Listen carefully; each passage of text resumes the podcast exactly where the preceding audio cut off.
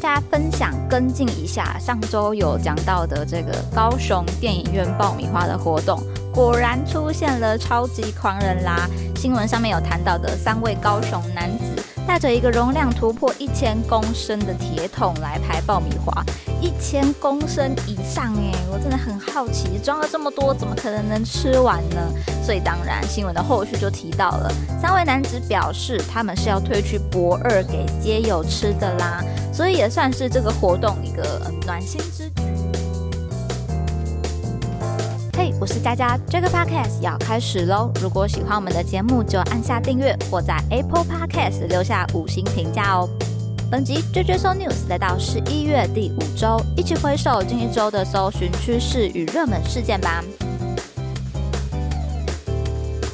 个仍然要看到的是世足赛啦，已经进入到半准决赛的队伍了，包含荷兰对上阿根廷、克罗埃西亚对上巴西、英格兰对上法国，还有摩洛哥对上葡萄牙。不知道球赛得到现在，大家有哪样的呃感想，或者说有没有新的灵感呢？我觉得日本没有在这个名单之中，可能是一些朋友会觉得有点遗憾的。像我就有认识一位友人，他提早买了要打赌日本是冠军的。运彩，所以呃，现在看下来，果然当初呢买的就是一个梦想。不过好险，都是呃压个有趣，压个感觉而已，并不是说花了很大的金额来压这个赌注。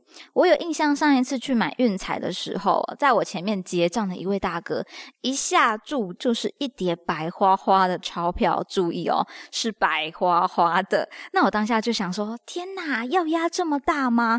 那我是不是应该跟着这位大哥来走？他的嗯，他压的方式呢？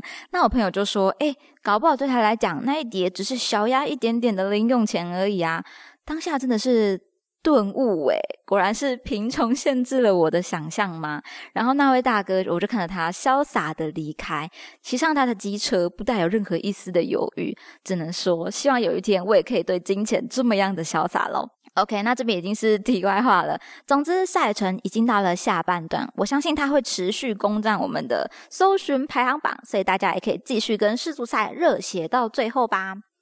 本周关键字下一个看到的是 Chat GPT，这边在十二月六号有一万笔以上的搜寻量，是一个细谷科技公司 Open AI 出的聊天机器人，用人工智能来做驱动。虽然并不是非常的精确，但是它其实可以给你一个还不错的互动感，至少它不是一种被敷衍的感觉。那我今天有看到有新闻的一个举例说，你可以问机器人，如果今天外面摄氏四点四度，我应该。穿什么呢？那他会回答你：穿着取决于你的活动。如果你要外出，你可以穿薄外套或毛衣、长裤和不露脚趾的鞋子。如果你想在室内，就穿 T 恤、牛仔裤或其他舒适的衣服。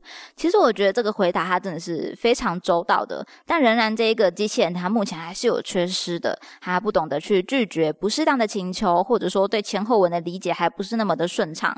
所以相关研究主管就有表示了，他会给出看似合理但荒谬的答案。对于这项系统，他它现在还在修正当中啦，因为有一些使用者也表示说，它的错误率实在太高了，不利于询问或者说正在查找正确答案的使用者。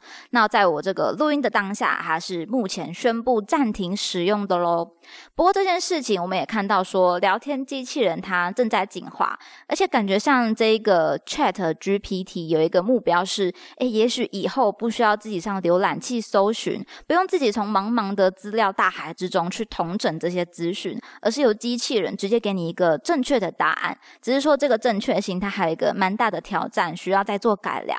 那据说这个机器人设计的对话式问答，它是经过调整训练之后，甚至可以被应用在电视剧本、科学文字创作，像是写诗啊、歌词或者是 coding 都是有可能的。所以看下来，对于一些文字的创作者，未来的影响应该会嗯比较大一点。其实科技。不断进化，它当然是好的，但是人类也要去调试，去找到自己的一个全新的定位啦。所以有时候这件事情看起来呢，确实带了一点威胁，但总之还是值得我们继续关注下去啦。下一个想跟大家分享的热门话题是五同号活动关键字，在十二月一号有达到两万笔以上的搜寻量。这是一个梧桐号联名韩国插画短尾袋鼠家族的活动，英文呢好像是念 Dino Ten，大家可以嗯搜寻看看怎么念比较正确，欢迎纠正我哦。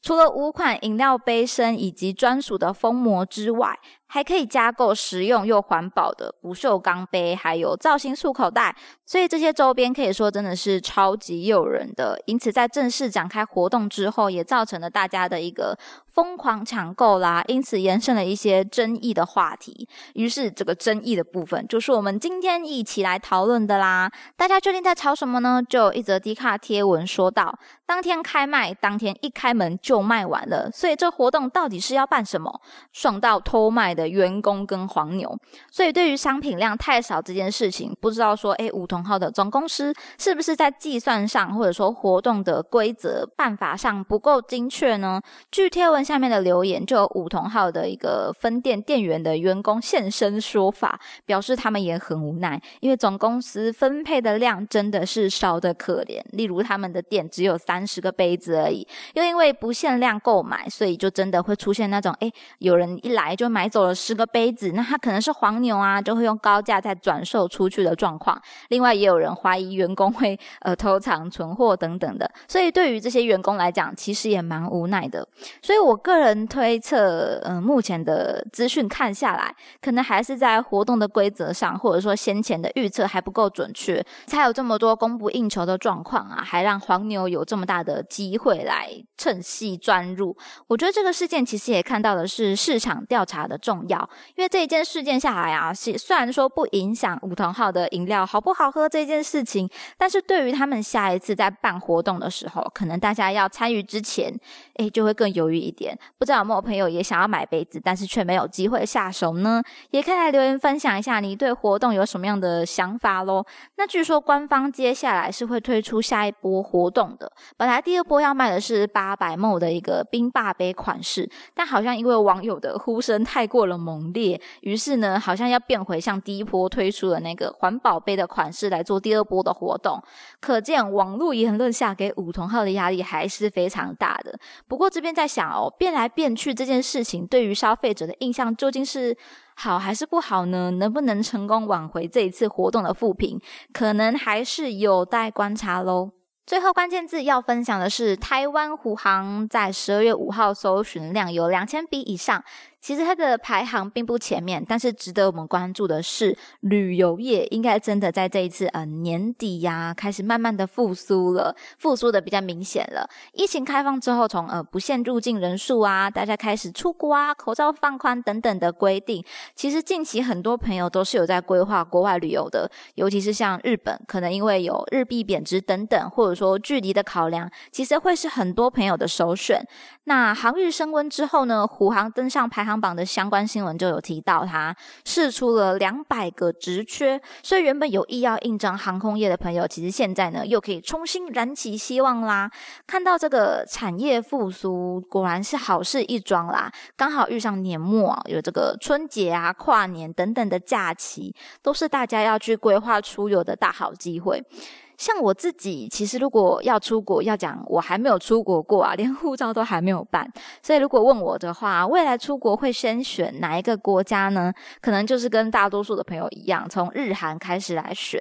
不过我个人如果要讲食物的话，可能是韩国美食会比较吸引我，因为我还蛮想试试看到地的韩食那个味道究竟是。